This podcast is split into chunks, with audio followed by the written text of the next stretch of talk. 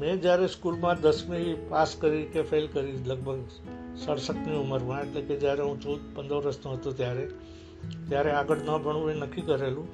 અને બાપુજીનો એક working partner તરીકે બાપુજીએ પૈસા રોકેલા અને બાપુજીની જગામાં એ ધંધો ચાલતો હતો કામદેવ ઇન્ડસ્ટ્રીયલ સર્વિસ કરીને, જેમાં બાપુજી ભાગીદાર હતા. એટલે મારું ઘણું બધું મૂડ એવો હતો કે ભાઈ મારે આ ધંધામાં જોડાવું, મારે ભણવું નથી. બાપુજીને એવી ઈચ્છા નહોતી કે એ ઉંમરમાં હું કોઈ ધંધો કરું, કારણ કે જે રૂપિયા હતા એમની પાસે અથવા જે કમાતા હતા, એમાંથી ઘર સારું ચાલતું હતું. એટલે એણે કોઈ દિવસ એવું નથી કીધું કે રૂપિયા કમાવા માટે મારે ધંધો કરવો પડે એવી કોઈ જરૂર હતી.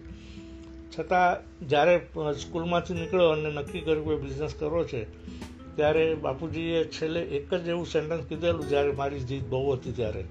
તો તારે કરવો જોઈએ તો કર, પણ રૂપિયા કમાવા માટે કરે છે એવું માનીને નહીં કરતો. તું એક વર્ષ સુધી કાંઈ નહીં કમા અને નુકસાન પણ કરીશ, તો પણ હું તને કાંઈ નહીં કહું. પણ તારે જો કરવો જ છે, તો પછી તું હિંમતથી કર. આ એમનો મોરલ સપોર્ટ મને એટલો બધો ત્યારે કામ લાગ્યો કે જો થોડો ઘણો ડર હતો કે હું કેમ કરીશ ને કઈ રીતે કરીશ, એ બધો નીકળી ગયો અને નક્કી કર્યા પ્રમાણે મેં પંદરમી વર્ષે મારો બિઝનેસ ચાલુ કર્યો.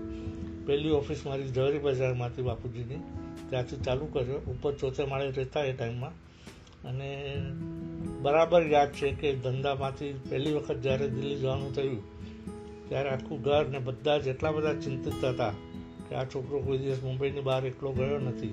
અને આ એટલી લાંબી દિલ્હી જાય છે, તો એ અનુભવ ઘરનાનો અને મારો બધાનો એવો હતો કે જાણે ફોરેન જવા જેવી મોટી વાત હતી એ ટાઈમમાં ઘણી બધી સલાહો ને આ ને તેને.